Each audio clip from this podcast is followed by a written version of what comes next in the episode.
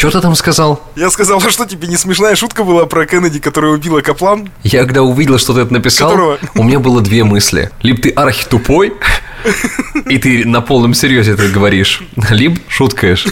Потому что все знают, что Кеннеди убил Ли Харви Освальд. Так вот, Ленина? вчера, ну, так, а Ленина убил тоже Ли Харви Освальд, по твоей логике, да? Ну да, логично же. А Леннона? Тоже Ли Харви Опять Освальд, правильно? Господи, что за человек, грешил и не грешил?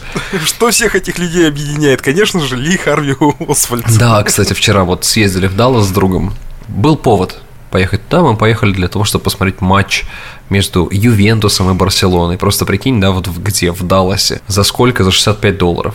Спасибо, что задаешь вопросы. Я- Барселона. Да. Барселона. И это так круто, слушай, на самом деле это вообще уникальная возможность, и топовые команды, именно а, европейские, делают турне по Соединенным Штатам Америки, а в Лас-Вегасе вообще будет Эль Классика, Реал Мадрид, Барселона. Ну, расскажи мне, пожалуйста, как... э, ну, я не знаю, какой сейчас, во-первых, состав в Барселоне. Я потому что завис у себя на компьютере на УЕФА 2007. И, и не, не знаю, у меня э, до сих пор состав э, как бы нормальный. Испанцы. Испанцы играют. Э, У тебя там кто в составе? В реальном нынешнем составе играет? Слушай, ну давай скажем таким образом, что для непосвященного зрителя и слушателя нет там Месси и нет там Неймара. Вот самое Да что главное, за что нужно знать. Что за хрень? Куда дели ребят? О, ну, они сейчас играют в Пари Сен-Жермен, и у американцев, видимо, не хватило денег для того, чтобы выбить турне по Пари Сен-Жермен, потому что это было бы очень и очень дорого. Там Так, сейчас подожди, и Серхио тогда- Рамос, там сейчас и Неймар. Рамос и- все еще играет. Я, кстати, Рамос, наверное, сейчас, ну, мне кажется, уже за 40, нет? М, Ну, близится к 40, но ему 40, Ну, или по-моему, нет. близится, да. Ну, слушай, ну, чувак, по-моему, это конечно, такой хороший возраст защитник, мощный, для конечно. э, футбола. Слушай, э, во-первых, ребят, это как похорошел Нью-Йорк при Собянине. Неделю мы пропустили. И мы сейчас обязательно вернемся к, к обсуждению э, Почему коммерческой пропустили составляющей футбола. Почему? Да, э, э, почему пропустили? Потому что сначала заболел Эльвир, потом мы пытались, по-честному, пытались записаться. Ну как, э, Кстати, состыковаться. ты можешь меня поздравить. У меня первый Ты ковид. выздоровел? У меня первый ковид. А, что, серьезно, ты переболел Да. ковидом? Впервые. У тебя прям, ты знаешь, у тебя был положительный э, тест, Еп. и ты его видел? Да. Слушай, знаешь, э, я могу, конечно, выпендриваться. Я очень люблю новинки, технологии и все остальное. У меня был самый последний ковид. Он был немного тоньше, быстрее и стоил 1999 долларов. Нет, ну, это правда было так. Это были два дня такого прям, ну, такого себе состояния. Но, опять же, все прошло дико легко. И сейчас у меня осталось только то, что я разговариваю в нос. Ненавижу эту фразу «разговариваю в нос», но это правда так оно и есть. В досе разговариваю. А ты запахи чувствуешь? Да, чувствую запахи. Вот, Никуда не и- девалось? Нет, ни- никуда не Обоняние? девался, и э, бескусица вижу за километр.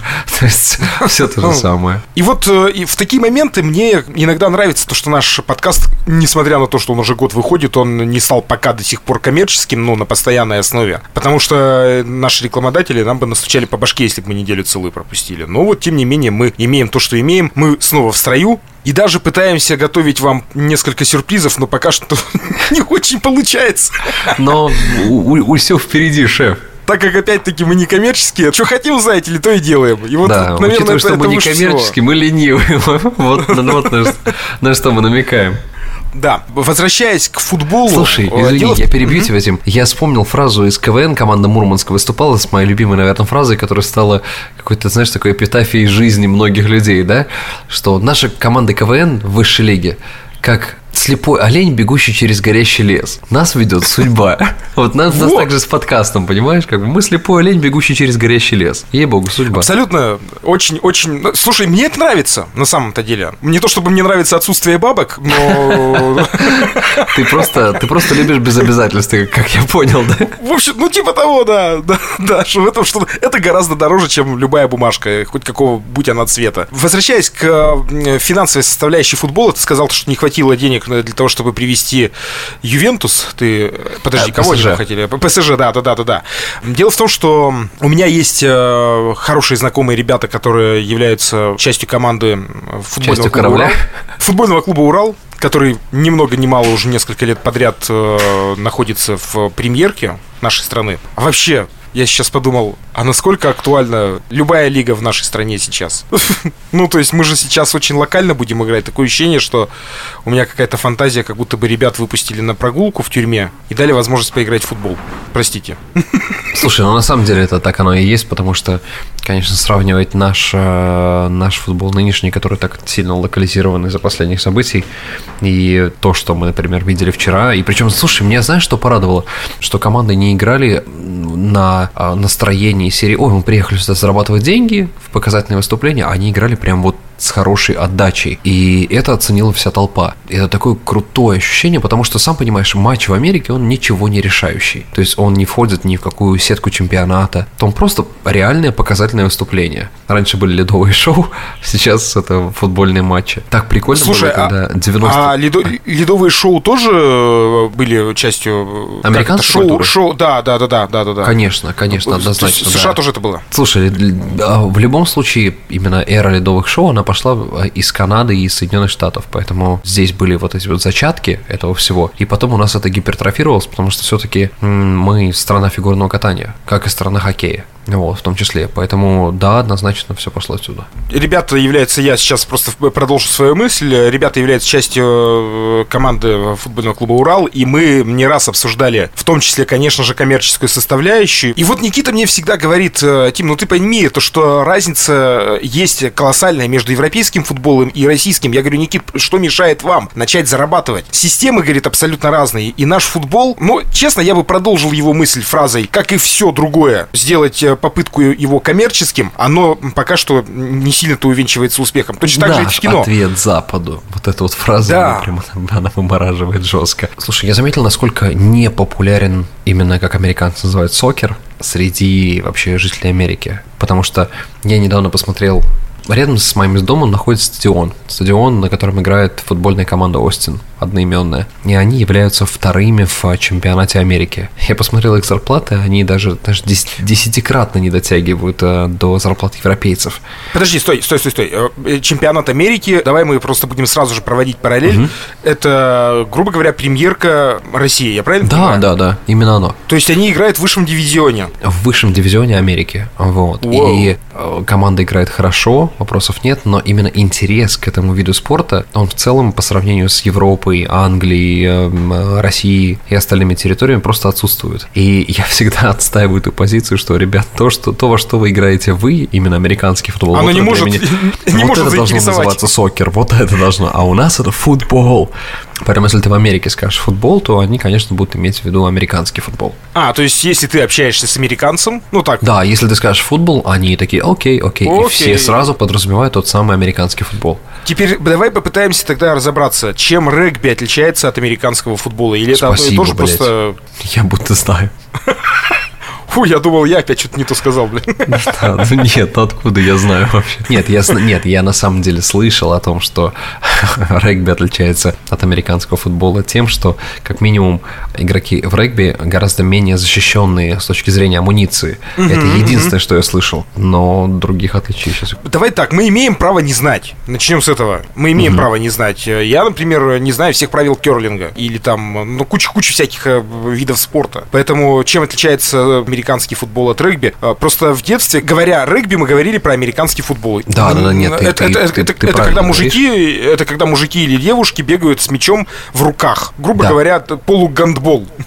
Слушай, ну давай будем честны. Например, если мы вспоминаем бейсбол, то мне так нравится название, которое мы использовали, когда играли в бейсбол в школе. А мы играли в школе в бейсбол. Он называется лапта. Лапта, конечно, да, да, да. То есть, представляешь, нас- насколько далеко название, типа, знаешь, бейсбол, вот это вот американское, такое прям вот, вот сочное, как, знаешь, бургер вот этот вот. Ну подожди, И- как произнесешь ведь? Лапта. Лап. Как не произнеси лапта, Тим, это остается лаптой. А я сейчас, знаешь, такой думаю, надо быстренько загуглить и сумничать в том плане, что такое, чем отличается американский футбол от регби. Я читаю сейчас. В американском футболе мяч обычно бросает квадрбек. А для меня квадрбек это, блин, имя казаха. Вот. То есть, знаешь, о, квадрбек приехал к нам в гости. Вот. Тогда как в регби каждый игрок на поле бросает и ловит мяч. В отличие от американского футбола, в регби разрешены только боковые передачи, а мяч можно продвигать вперед бегом и ударами ногой. Ничего из этого не стало легче и яснее, но вы должны знать, потому что это первое, что я прочитал в Гугле. Ну, в общем, э, будем считать, что американский футбол и регби это одно и то же. Слушай, Назовем я представляю, это если бы это президент там, Казахстана назвал бы своего сына Котрабек Такаев. Ну, ничего, вообще ничего бы не ёкнуло мне, такой, ну, понятно, Котрабек. Таймураз или Котрабек, два брата должны быть. А там нет второй статьи про Таймураза? Нет, нет, нет игроков, в американском да, с ролью Таймураз. Просто, а ты кто? Да я Таймураз в Нью-Йорк Рейнджерс.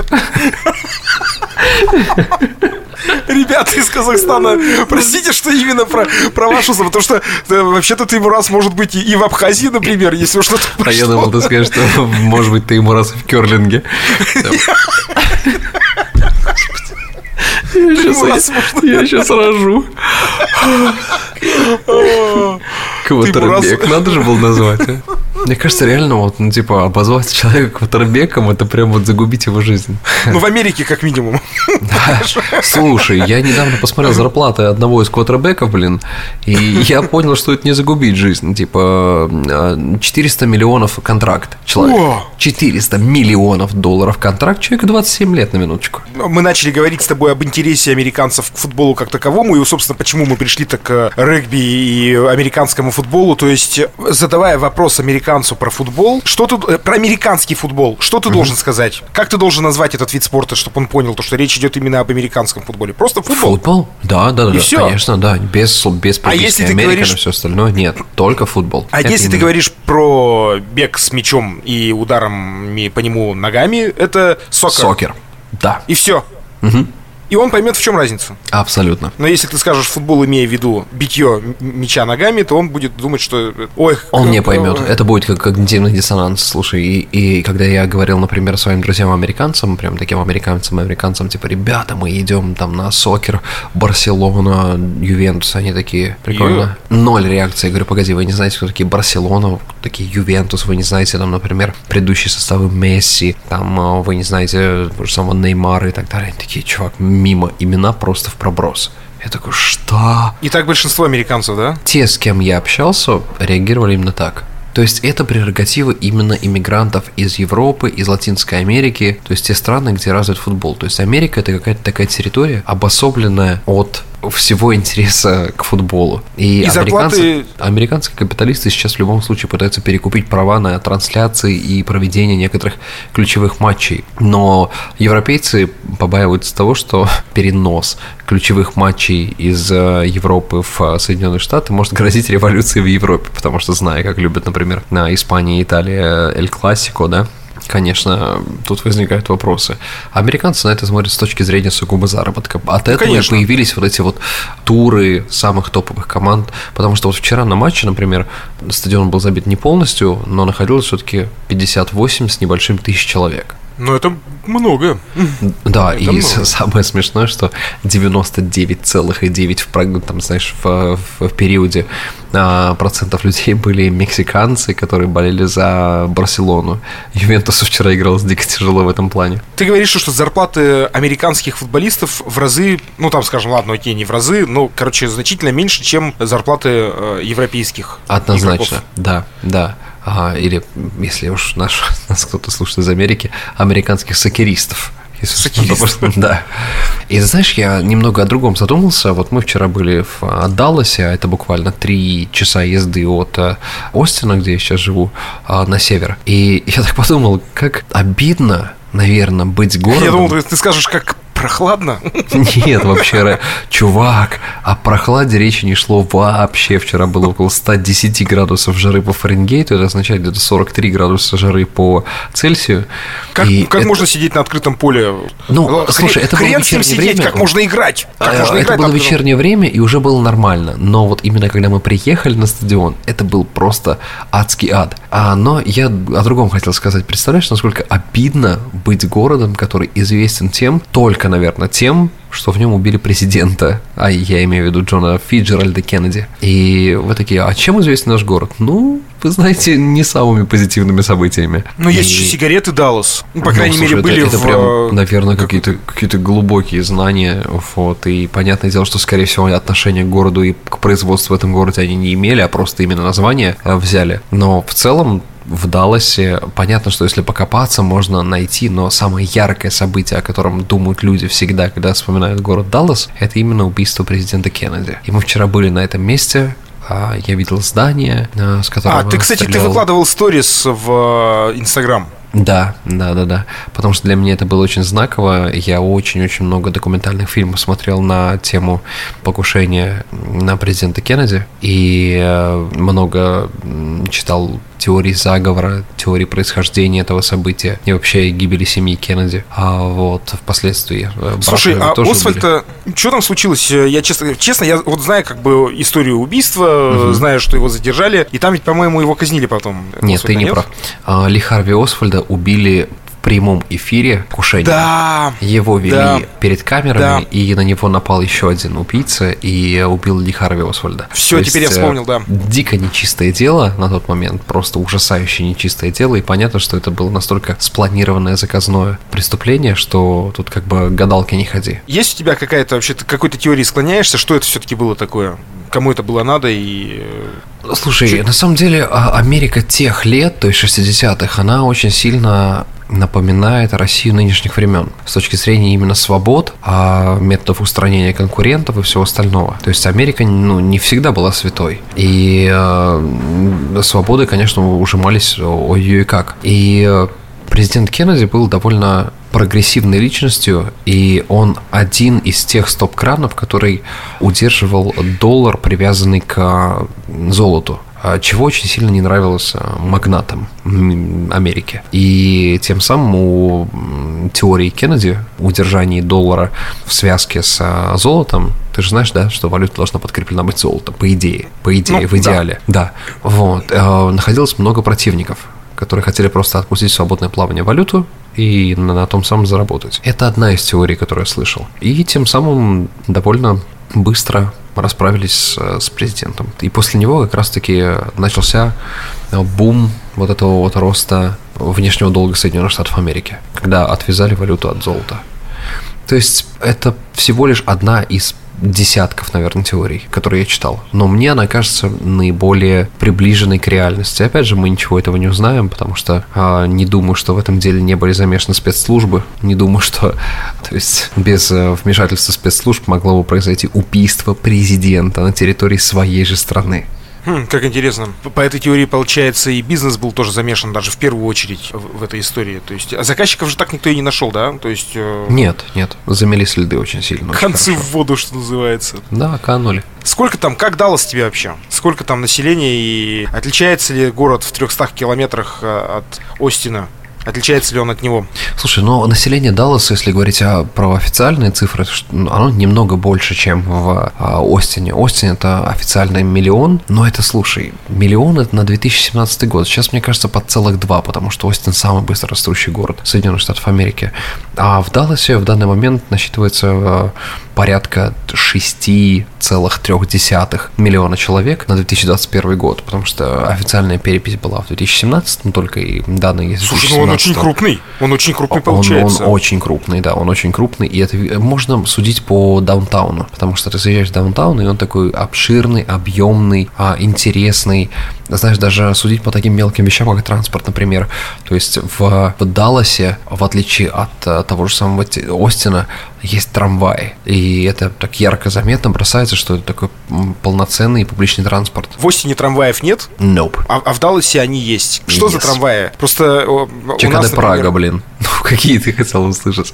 А, ты даже не знаешь, что такое что ЧКД Прага? Трамваи-то? Да. Да как не знаю, они у нас ездят. Ну, конечно, это самый популярный трамвай. Здесь, конечно, не ЧКД они... Прага. Я просто я, решил я... ляпнуть, потому что это единственная фирма, а именно завод, выпускающий трамвай, который я знаю. Вот, я просто... А я знаю завод УВЗ, который находится у нас под, э, под боком здесь, в Свердловской области. Ну, ладно, там, окей, он типа идет на оборонку и все дела. Хотя он называется Урал-вагон завод. Угу. И мне удивительно то, что я приехал вот в июне в Перми, там абсолютно футуристичные новые трамваи ездят по всему городу заводу. А у нас здесь под боком, где все это производится, э, ну, у нас как минимум еще есть Урал-Трансмаш завод, который тоже производит трамваи. Прямо в Екатеринбурге. И мы ездим до сих пор как, как раз-таки на пражских трамваях. Ну, ну, извините, ну, ну как? Слушай, в, Сама, в Самаре то же самое.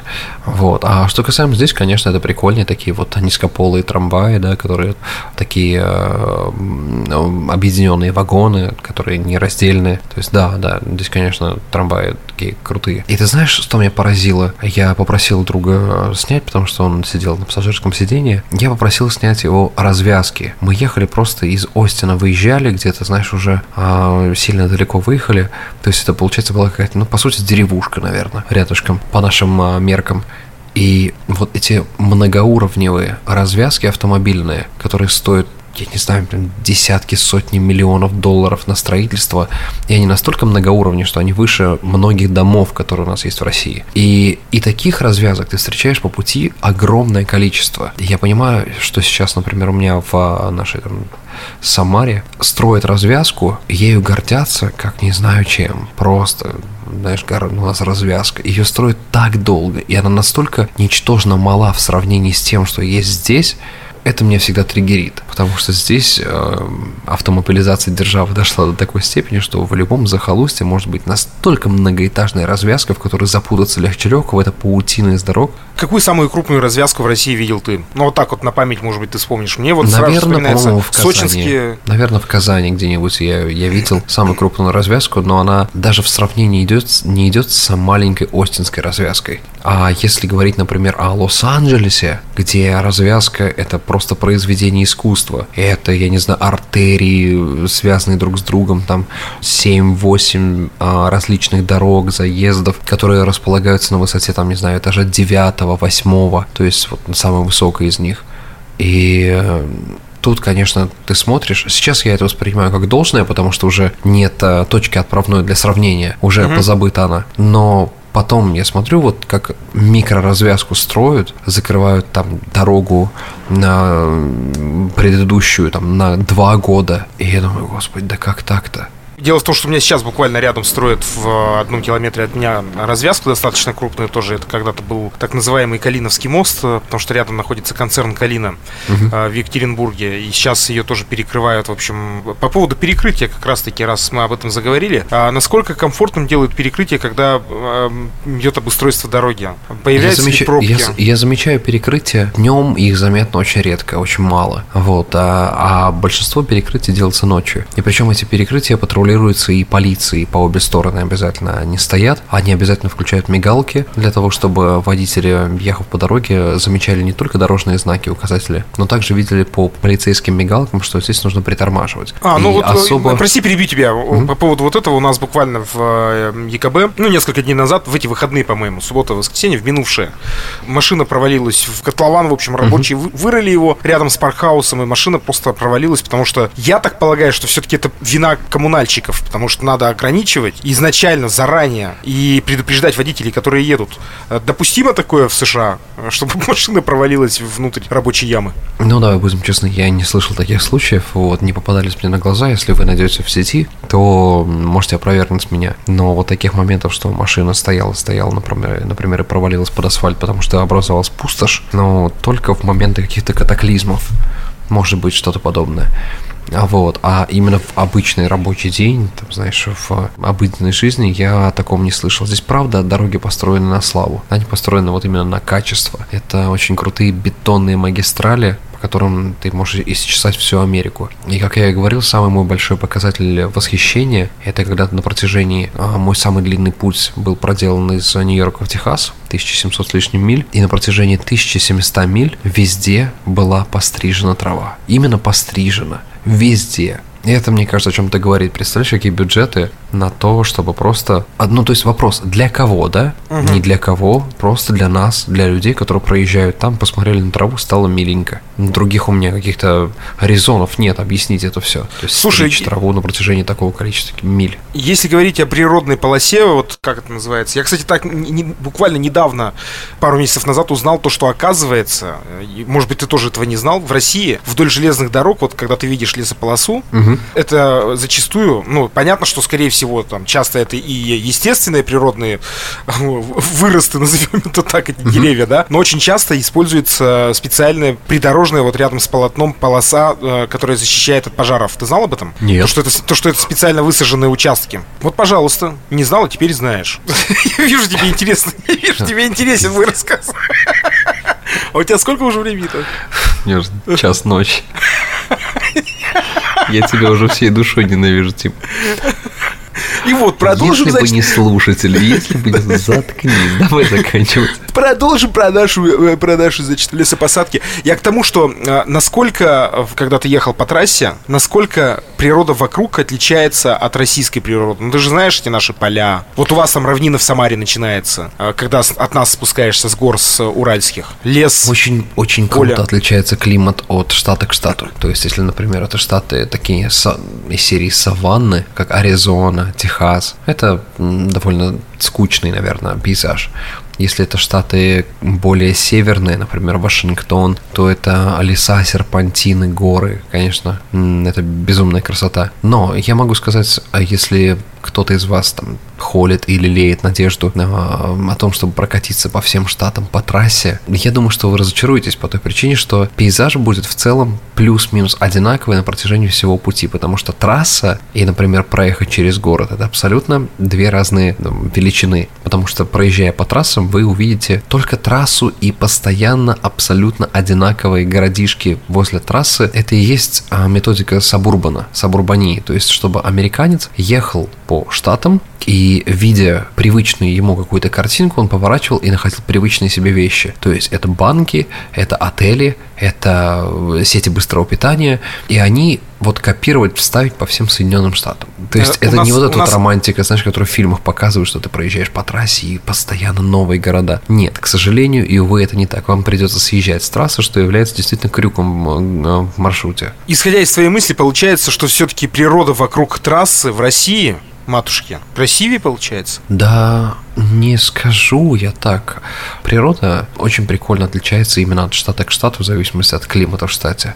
И, конечно, самая красивая природа, она в северных штатах. И это, конечно, вообще э, ум отъесть можно, особенно когда вместо банальной трассы у тебя попадаются серпантины. Это- серпантины это тоже вот те, те классические серпантины, которые мы имеем на своем юге, я правильно понимаю? Да. Вот начиная от Джубги до Сочи. Наверное, Тим, я доверюсь тебе, потому что я не ездил по России э, по трассам. Кроме Серьезно? каких-то- Кроме каких-то коротких расстояний и расстояний, например, Самара-Москва. А, ну то есть э, в сторону юга ты не ездил? Нет, нет. У нас прям серпантин. Вот, кстати, сказать, если брать э, в разницу между, допустим, той же Абхазией, например, Крымом и э, югом России, э, в том числе там, ну, я не знаю, Краснодарский край, есть места, знаешь ли, вот в районе там Геленджика, Анапы, Туапсе, вот этих вот всех, когда ты, я говорю, ты заезжаешь в горы со стороны Адыгеи, и ты прям, я в какой-то момент прям почувствовал, как они меня начинают обнимать, и даже вот э, психологически это сложновато после равнины воспринять сразу. Вот это вот нависание над тобой огромное вот этих гор, скал, и ты прям чувствуешь, как тебя сжимает между ними. Мощь, да? Мощно, это реально мощно. Вот есть ли такие пейзажи мощные? Конечно, вот ты, конечно. ты говоришь про север. Да, сто процентов могу сказать, да. И есть еще э, не менее живописные железнодорожные маршруты, и э, их используют даже не столько как метод передвижения, сколько Мгм. как туристический момент. Мгм. Поэтому, да, таких, таких мест здесь хватает. Подведем итог. Про дороги мы с тобой уже не в первый раз говорим, про развязки в том числе, да, и ты говоришь, что, что все-таки американские развязки, ну, просто в сравнении не, идут ни с одной крупной развязкой в России. Возьму на себя смелость сказать так. Может быть, у нас найдутся оппоненты, которые скажут, нет, это не так. Пишите, пожалуйста, за- зайдите в наш телеграм-канал, присоединяйтесь к нам. Мы там периодически постим, э, Эльвир даже периодически выкладывает какие-то видео. А ты можешь... Эксклюзивчики. Да, ты можешь э, для тех, кто не подписан на твой инстаграм, выкинуть, если у тебя видео еще осталось из Далласа. Да, конечно. А ты, ты футбол снимал? Да, Может быть, пару кадров, но посмотреть, как, как это было. Мне самому было бы интересно посмотреть на Барсу. В деле, в США.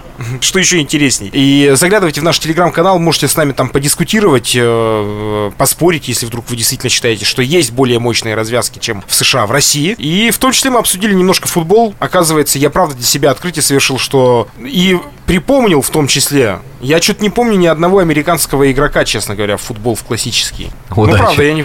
Не помню, правда, американских имен, и, наверное, все-таки это говорит о многом. Но говорит как раз-таки о, о популярности или непопулярности футбола в США. Поговорили, это говорит, что зарплата там меньше, да, у этих игроков и так далее. Это как э, похорошел Нью-Йорк при Собянине, Эльвир Галимов, Тимофей Остров. Если вам нравится наш подкаст, вы, пожалуйста, как-то там отметьтесь, нажмите сердечко, либо порекомендуйте своим друзьям, пусть вас станет больше, а нам очень приятно находиться с вами в этой пока что тесной, уютной компании. Хотелось бы, чтобы народу становилось все больше и больше, кто с нами находится рядом. Спасибо, друзья. До скорой встречи. Пока.